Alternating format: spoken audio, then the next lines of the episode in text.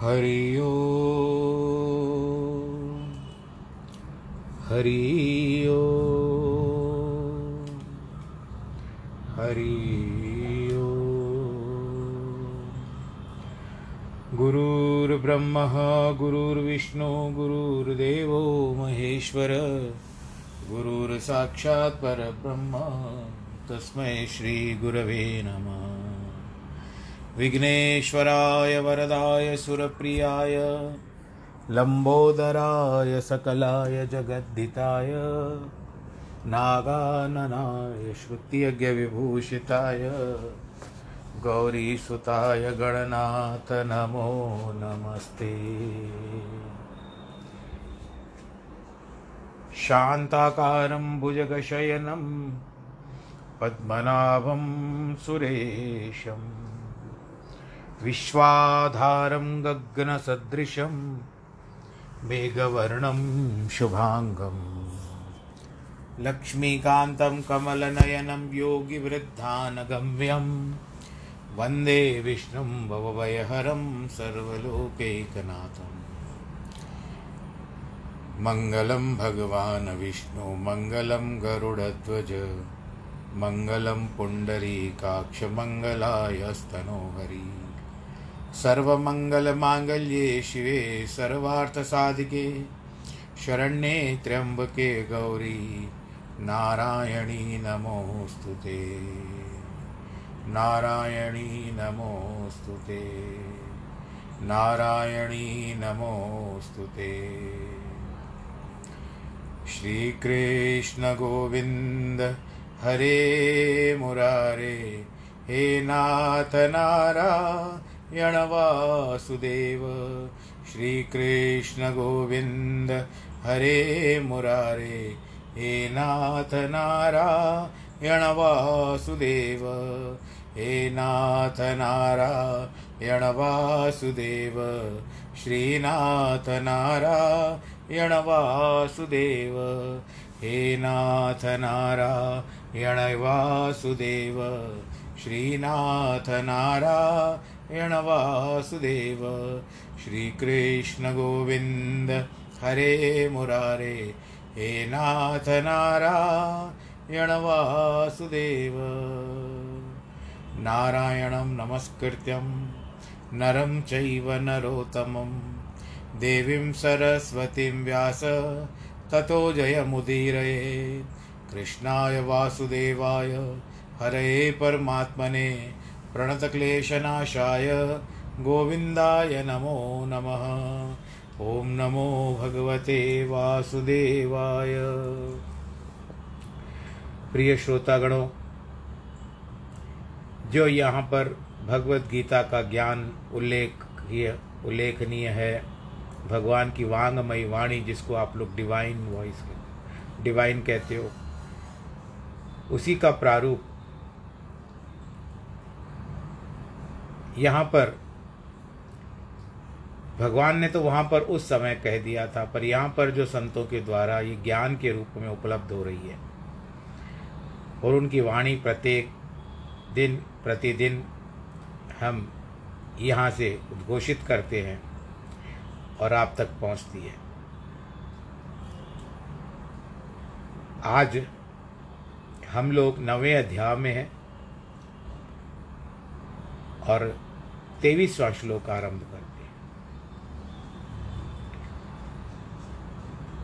ये प्यन्य देवता भक्ता यजन्ते श्रद्धयान्विता तेपि मामेव कौन्तेय यजन्त्य विधिपूर्वकम। हे कुंती पुत्र, यद्यपि श्रद्धा से युक्त हुए जो सकामी भक्त दूसरे देवताओं की पूजा करते हैं, वे भी मुझको ही पूछते हैं, किंतु उनका वह पूजना अवधि पूर्वक है। भगवान का कहना है कि जो लोग उनका स्मरण और ध्यान न करके कुछ अन्य देवी देवताओं की उपासना भक्ति करते हैं, श्रद्धा से करते हैं, परंतु वो एक तरीके से मेरा ही ध्यान करते हैं। परंतु उनकी साधना विधि पूर्वक नहीं है। फलदाता तो एक ईश्वर है। देवी देवताओं के द्वारा जो लोगों का काम होता है, उसका फल भी भगवान ही उन रूपों में देते हैं। उनमें भगवान का ही निवास है, फल देने की शक्ति तो सिवा उनमें है और किसी में नहीं है। अब देखिए, ब्रजभूमि थी, वहाँ पर गोप, ग्वाले, गायों के दूध, नवनीत यानी मक्खन, छाछ आदि आनंद लेते थे।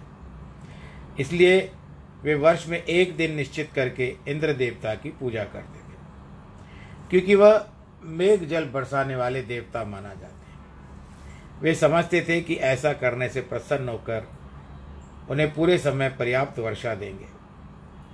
भगवान कृष्ण चाहते थे कि ब्रजवासियों को सिखाए कि इंद्र देवता किसी भी कर्म का फल देने वाले में समर्थ नहीं है। प्रत्येक कर्म का फलदाता एक ईश्वर है।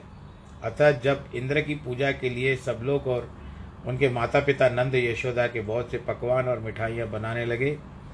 तब भगवान कृष्ण ने उनसे कहा, इंद्र देवता तो स्वर्ग में बैठे हुए हैं। तुम्हें घास आदि तो गोवर्धन पर्वत देता है। फिर आप उसे पूजा क्यों नहीं करते?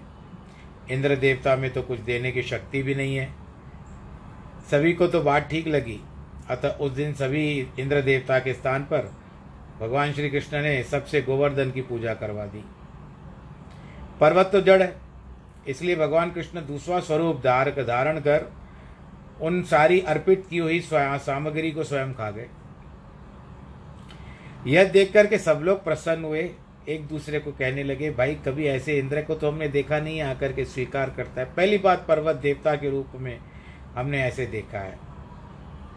अभी जब इंद्र को इस बात का पता नहीं लगा तो उसको अहंकार के वशीभूत होकर के ब्रजवासियों को शिक्षा देने के लिए लगातार सात दिन, रात और वर्षा करनी आरंभ कर दी। ब्रजभूमि को डुबाना चाहा, किंतु कृष्ण भगवान ने अपनी एक उंगली जिसको बाएँ हाथ की जो आखिरी उंगली जिसको कनिष्ठका कहते हैं, उस पर गोवर्धन पर्वत उठाकर ब्रजभूमि की वर्षा से रक्षा की। इंद्र देवता का अभिमान टूट गया। अतः उसने भगवान से क्षमा मांगी। भगवान ने उसे शिक्षा दी कि तुम फल देने में समर्थ नहीं हो। मेरी शक्ति के कारण तुम वर्षा कर सकते हो। लेकिन तुम अभिमान के कारण सब कुछ अपने को ही समझते हो। एक श्लोक, इस श्लोक में भगवान जी कहते हैं, वही सबकी आत्मा है, जो यह न मानकर भेद भावना से अन्य देवी देवताओं की पूजा करता है वह भी अंतत्व गोत्वा उन्हीं की पूजा करता है। किंतु विधि पूर्वक नहीं करता। जो मनुष्य अपने को सत्यचित आनंद स्वरूप जानकर मेरे सच्चित आनंद स्वरूप की उपासना करता है, वही सच सच्चा भक्त है। और उसकी उपासना अभेद और अपूर्ण, और पूर्ण है। जो लोग शरीर का अभ्यास रख कर रख कर उपासना करते हैं या कामनाएँ रखकर आराधना और भक्ति करते हैं, वे अविद्यापूर्वक उपासना करते हैं। जो मनुष्य समझते हैं कि देवी देवता तुरंत हमारे कार्य पूरे करते हैं तो वे अज्ञान में हैं। सरगोदा प्रांत के एक छोटे से गाँव में जमींदार किसी मुकदमे के कारण बाहर गया था। जमींदार बाहर गया था। उसके पीछे उसकी पत्नी ने अपनी गाय छोड़कर जंगल में घास चरने को भेज दी, खोल दी, ताकि वह शाम को खा पी कर वापस आ जाएगी। रात हो गई, लेकिन गाय नहीं लौटी। जमींदार लौट आया। गाय के लिए पूछा तो किसी ने को दे दी क्या? पत्नी ने कहा, दूसरा कोई नहीं था, इसलिए भगवान के भरोसे छोड़ दी।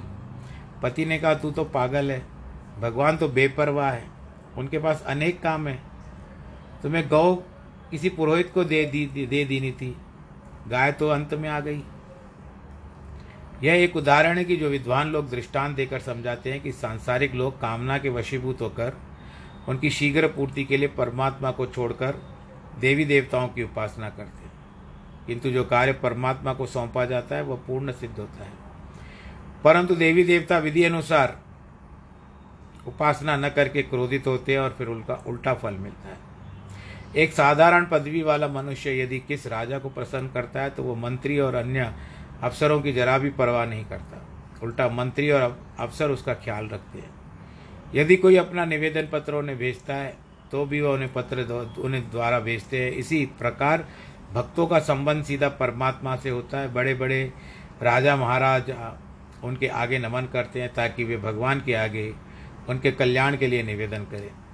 ये भक्तों की महिमा है। जो लोग, कुछ लोग ऐसे होते हैं जो छिप छिप कर पाप करते हैं। उनका फल भी भगवान स्वयं उन्हें देते हैं।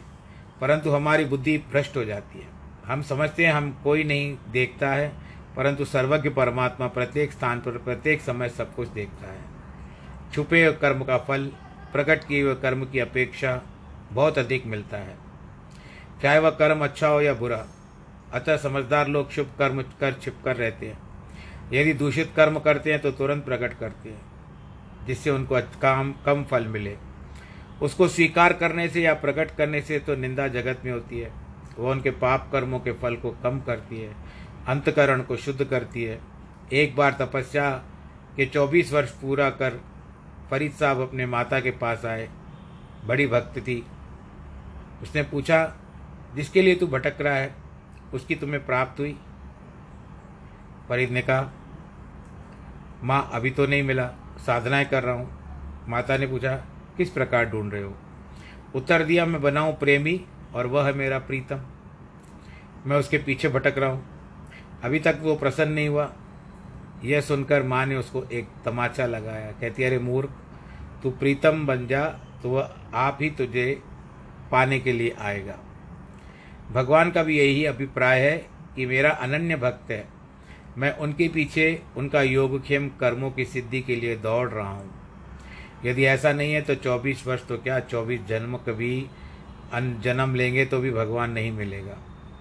कबीर मन निर्मल भया जैसे गंगा नीर पाछे लागे हर फिरे, कहत कबीर कबीर।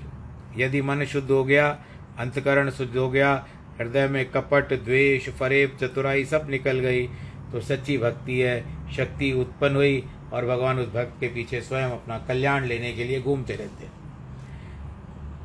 भगवान जल्दी दूसरों के बन जाते हैं, परंतु उनकी भक्ति भी अनन्य भाव से करनी चाहिए। तो दूसरों के करने के बजाय एक ही ईश्वर है। अहम ही सर्वज्ञ ज्ञानाम भोक्ताम च प्रभुरेव च। न तो मामा भी जानती तत्व नेता वंतिते संपूर्ण यज्ञों का भोक्ता और स्वामी मैं हूँ, परंतु वे मुझ अधियज्ञ सर्वरूप परमेश्वर को तत्व को नहीं जानते। इसी से गिरते हैं, पुनर्जन्म को प्राप्त होते हैं। भगवान ने पहले ही बताया कि निष्काम भक्त अनन्य चित्त से मेरा ध्यान करते हैं। कोई कामना उन्हें लोक परलोक के सुखों की नहीं होती। वे केवल मुझे प्राप्त करने की इच्छा रखते हैं। वे अंत में परम पद को प्राप्त करके आवागमन से छूट जाते हैं। जो सांसारिक कामनाएँ रखते हैं, उनके लिए यज्ञ आदि करते हैं। उनको भी फल परमात्मा ही देवताओं के द्वारा देता है। किंतु यह फल इस लोक अथवा परलोक के सुखों में खत्म हो जाता है। भगवान कहते हैं कि जीव फिर मृत्यु के लोक में जन्म लेते हैं। इस प्रकार इनके आवागमन का चक्कर फिर से चलता है।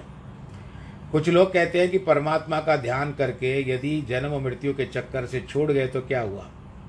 वे इस बात को नहीं जानते। इस मनुष्य जन्म का यही उद्देश्य है। वृक्ष हरा भरा तब तक रहेगा जब तक उसकी जड़ों में पानी दिया जाएगा। जड़ को जोड़कर डालियों और पत्तों में पानी देना व्यर्थ है।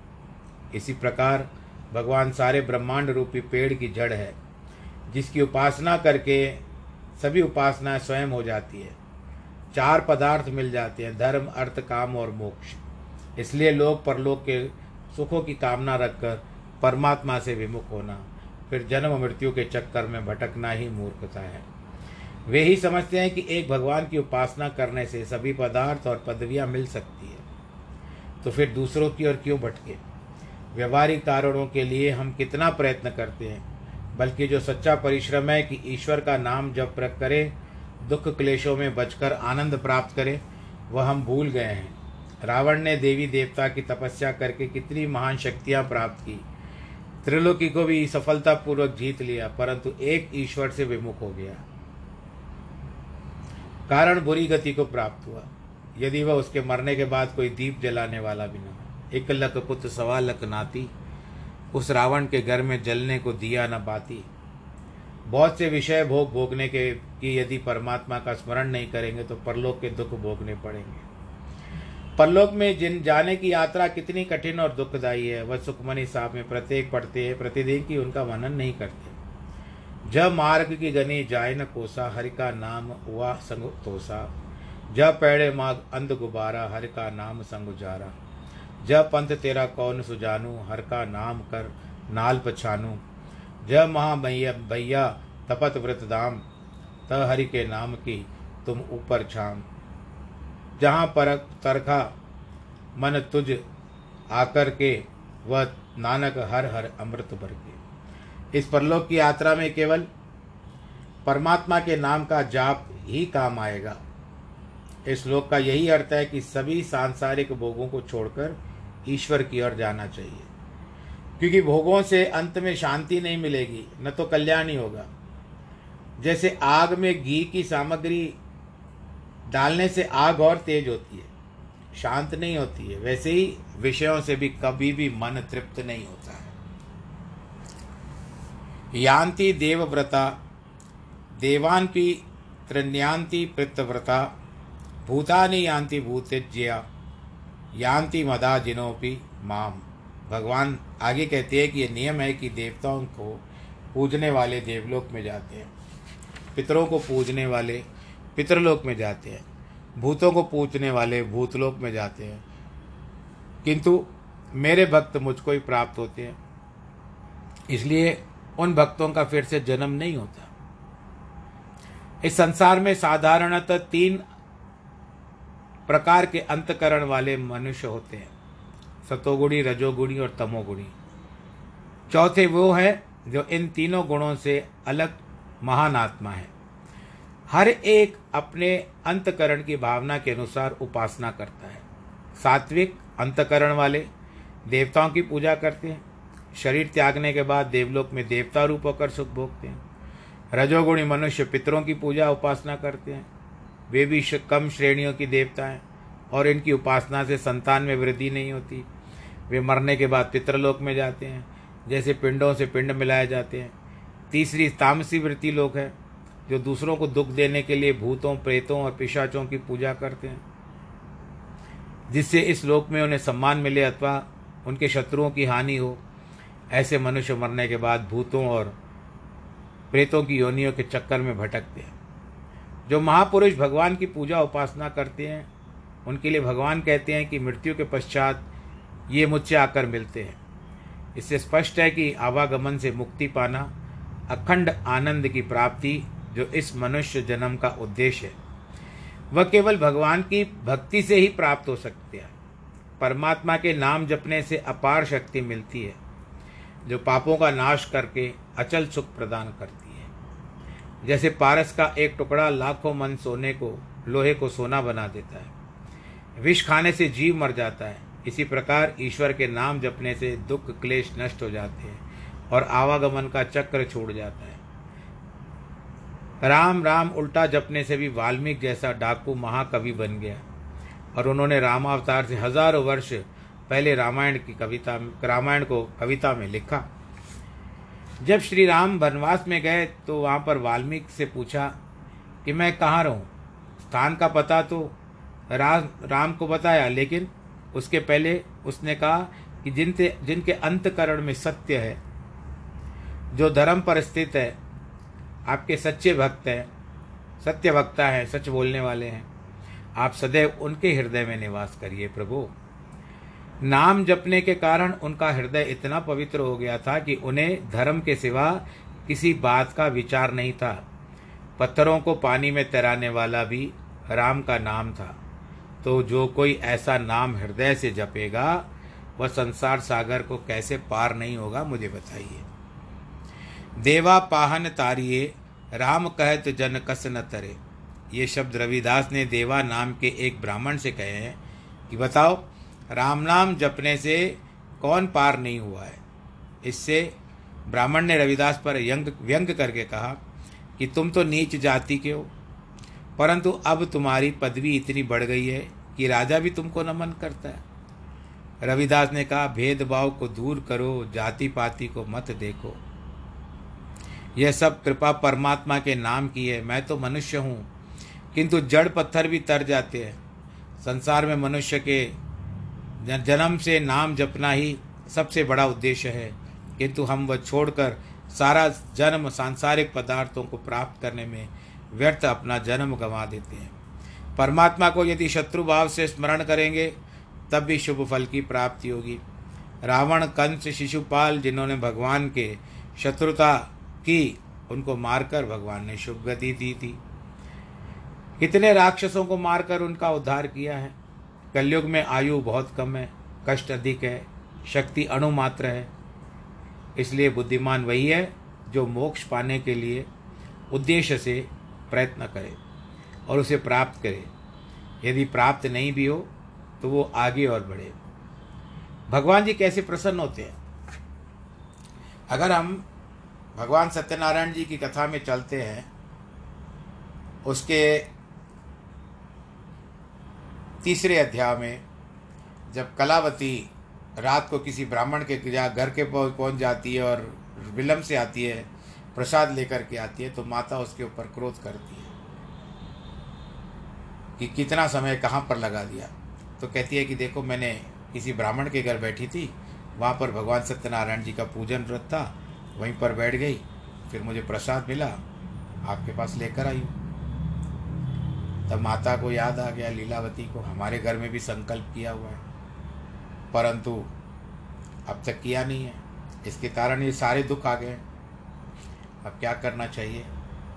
तो ऐसा लिखा हुआ है कि उन्होंने तुरंत भगवान सत्यनारायण के पूजन का तैयारी किया कि मैं कल पूजा करती हूँ। जो भी हो, अब इसको आगे नहीं बढ़ाया जाएगा तो उन्होंने सारी व्यवस्था की। अब हम यहाँ पर यहाँ पर विचार करते हैं सत्यनारायण की कथा में कि उनके घर में अन्न का दाना नहीं था। फिर कैसे व्यवस्था हुई? परंतु संकल्प सिद्ध होने पर भगवान कुछ ना कुछ तो जुगाड़ कर लेते हैं। भाई, ये कर रहे हैं तो कोई ना कोई रास्ता निकल आता है। चलो, उन्होंने की। अब ये जो मैं श्लोक कहने जा रहा हूँ, आप लोग इसको ध्यान से सुनिएगा और भगवान के प्रति अपना विश्वास जागृत रखिएगा। भगवान जी ने इस भगवत गीता के नवे अध्याय के छब्बीसवें श्लोक में जो कहा है, आप लोग बड़े प्रेम से सुनिएगा और इसका मनन करिएगा। आपको दिखावे की कोई, यानी भगवान को ये चीज़ चढ़ाऊँ हाँ आपका भाव है, श्रद्धा है, दिल से चढ़ाइए। परंतु अनुपलब्धि है आपके पास, कोई वस्तु नहीं है भगवान जी को देने के लिए। तो भगवान जी ने इस श्लोक के द्वारा आप तक एक संदेश पहुँचाया है उसको ध्यान से सुने कि पत्रम पुष्पम फलम तोयम, यो में भक्त्या प्रयच्छति तदहम भक्त्युपहत परमशनामी, प्रयतात्मना। इसके लिए कि अर्जुन, जो शुद्ध बुद्धि, सच्ची श्रद्धा, भक्तिपूर्वक मुझे पत्र यानी पत्ता, पुष्प यानी फूल, जल इत्यादि अर्पण करता है, उस शुद्ध बुद्धि, निष्काम प्रेमी भक्त का प्रेम पूर्वक अर्पण किया हुआ पत्र पुष्पादि जो भी है सगुण रूप से प्रकट होकर प्रीति सहित मैं स्वीकार करता हूँ। बोलो, कृष्ण भगवान, की जय। तो कहने का तात्पर्य है कि आपके पास नहीं है। आप विचार करो कि नहीं है तो जो वस्तु उपलब्ध है, आप उसी को भोग, भगवान जी को अर्पण करो। नहीं, ये करना था, मुझे वो भगवान जी को भोग लगाना था। परंतु आपके सामने उपलब्धि जो है, आप उससे भी भोग भगवान तो सब में राज़ी रहते हैं। स्वयं भगवान अपने वाणी से कहते हैं कि पत्रम पुष्पम फलम तोयम। भगवान जी को बस प्रेम से लोग। और आप ये भी तो कहते हैं कि कि सब कुछ दीना आपने भेंट करूँ क्या नाथ हम कौन होते हैं उसको देने वाले? ये तो उन्होंने हमको संसार में भेजा है। हम वर्तमान में अपना जीवन जी रहे हैं। उनकी भक्ति भी कर रहे हैं। उनको प्रेम से भोग भी लगा रहे हैं। तो कर्मा जो थी जगन्नाथपुरी की सब बात आती है, कर्मा जो थी वो खिचड़ी का भोग लगा। तो फीकी ले गए पर भगवान उसको प्रेम से खाते, खा गए थे। तो हम अपनी श्रद्धा किस और रुकती है जाकर के प्रभु की और हम उसका, हमको विचार करना चाहिए। सारा विश्व एक परमात्मा ने उत्पन्न किया है।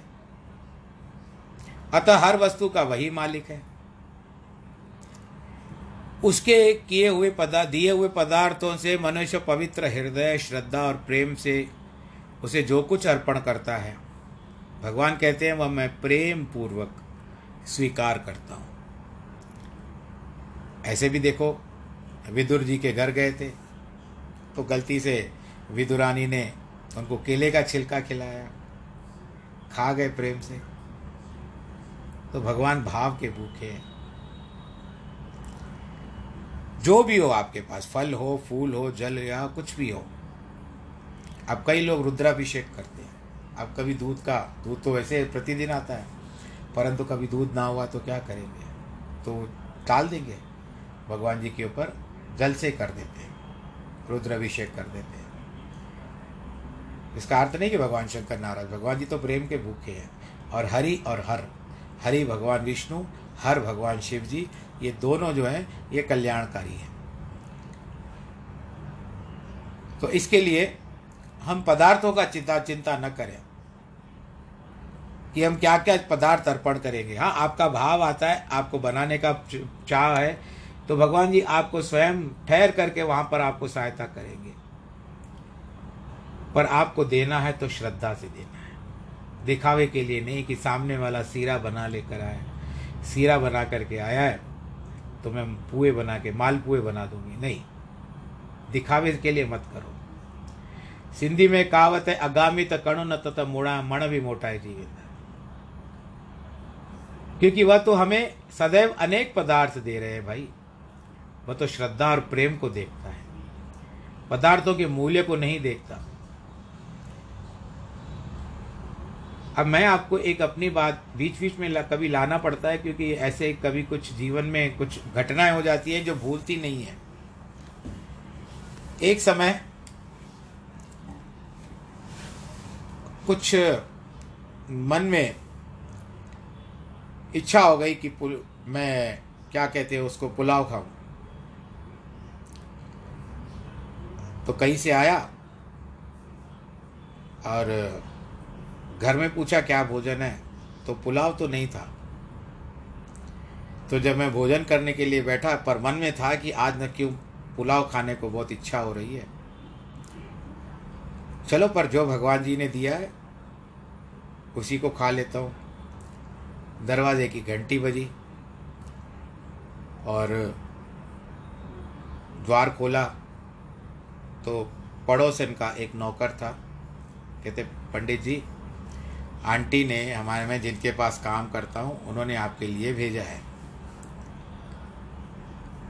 तो मैंने उसे तो वो वस्तु ले ली और आकर के जब भोजन फिर से आरंभ किया, मैं देखा देखना चाहा अभी इसमें क्या है। तो देखिए, मेरे नारायण ने मेरे लिए पुलाव भेजा था। बोलो, कृष्ण कन्हैया, लाल की जय क्यों भाव आ रहा था मुझे पंच, पाँच मिनट पहले? क्योंकि वहाँ से मेरे लिए वो व्यंजन तैयार होकर के निकला था। तो ऐसे भी होता है कभी कभी आपके जीवन में भी कई बार हुआ होगा ऐसे। अब इस तरह से भगवान जी नामदेव का, जी ने जो दूध का भोग लगाया था, धन्य ने डोडा लगाया था, छाछ शबरी ने लगाई थी, कर्माबाई ने अभी जो मैंने बताई, खिचड़ी लगाई, सभी वस्तु भगवान जी स्वीकार करते हैं। और आपको फिर आपके अनुरूप जैसे आपकी इच्छा हो, वैसे आपको देते भी हैं।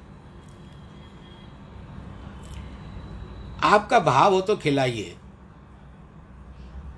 अपने अंदर का भाव जगाइए। उनको खिलाना है।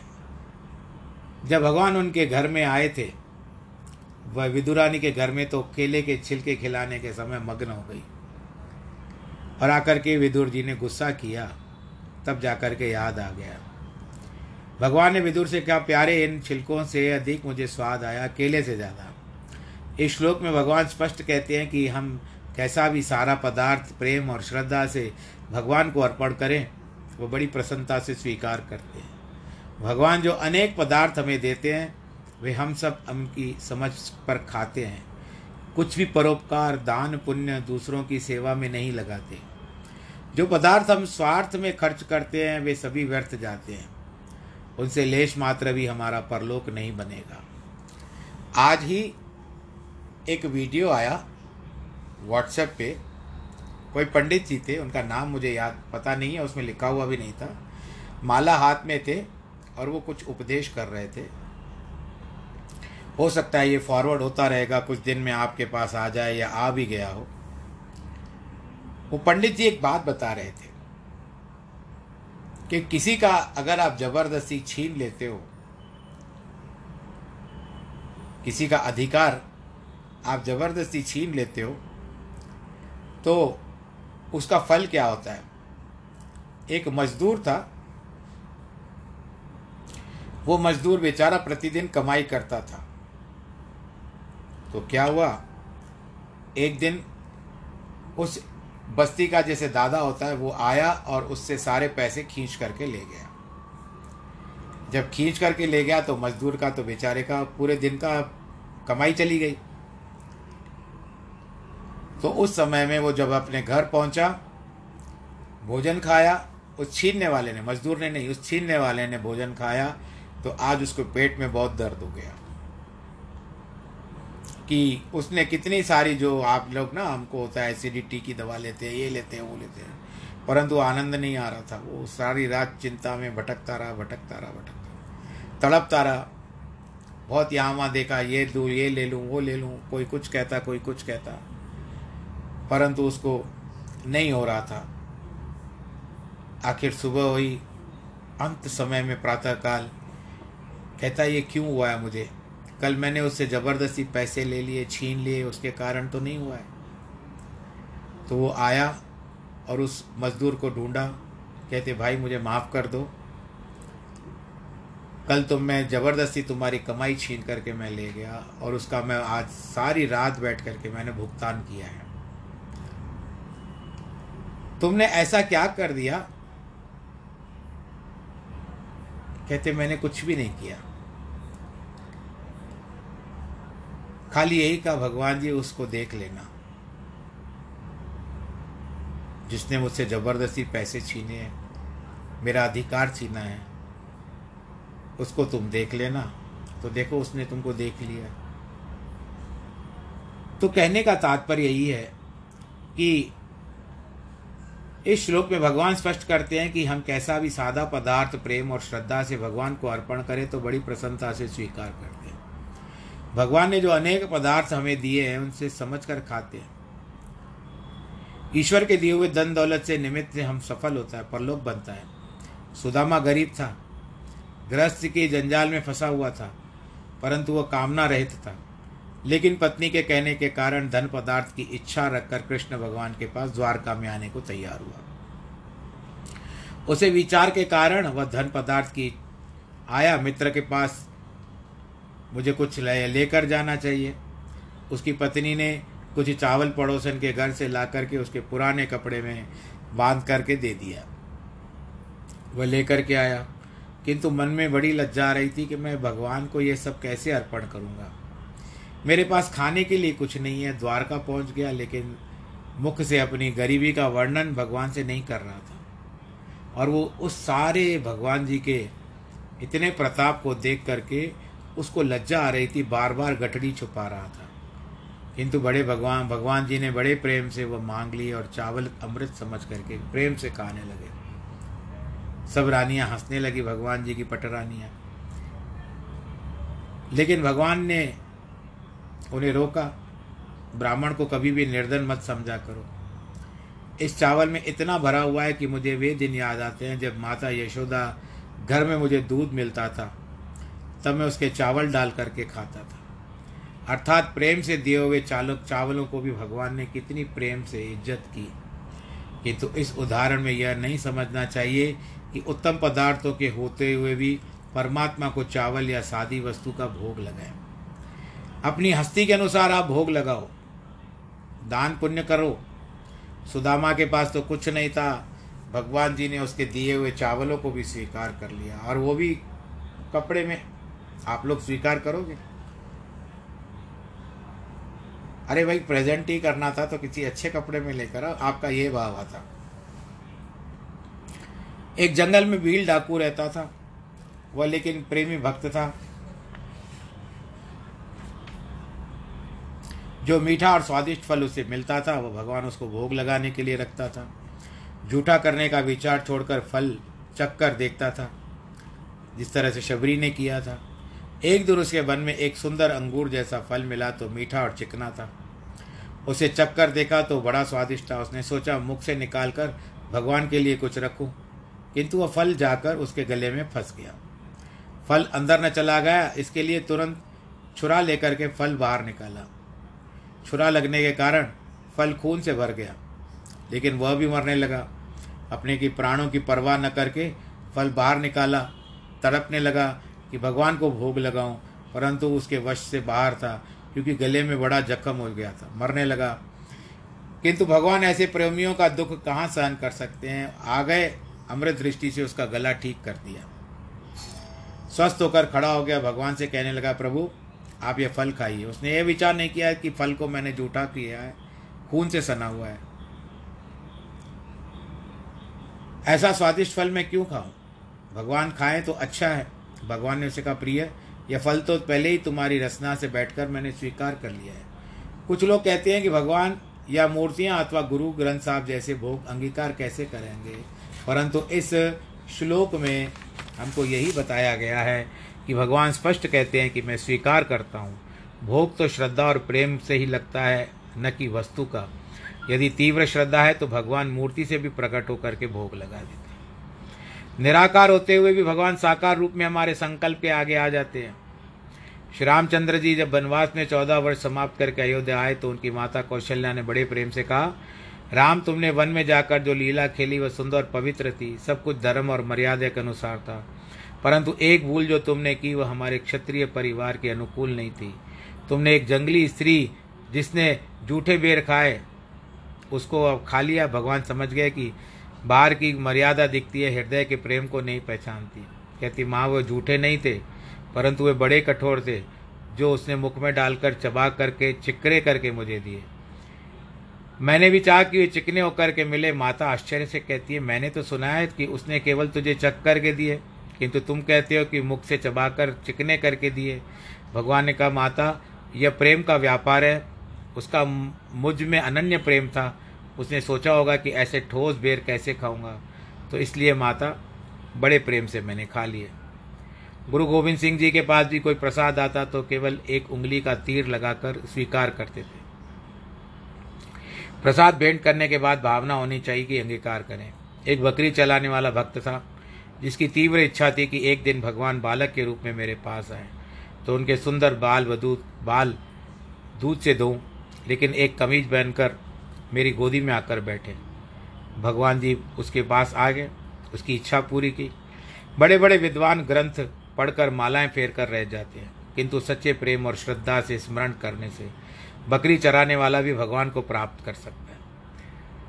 मथुरा, वृंदावन, काशी अन्य तीर्थ स्थानों में ठाकुर के आगे राजा महाराज हज़ारों भोग चढ़ाते हैं।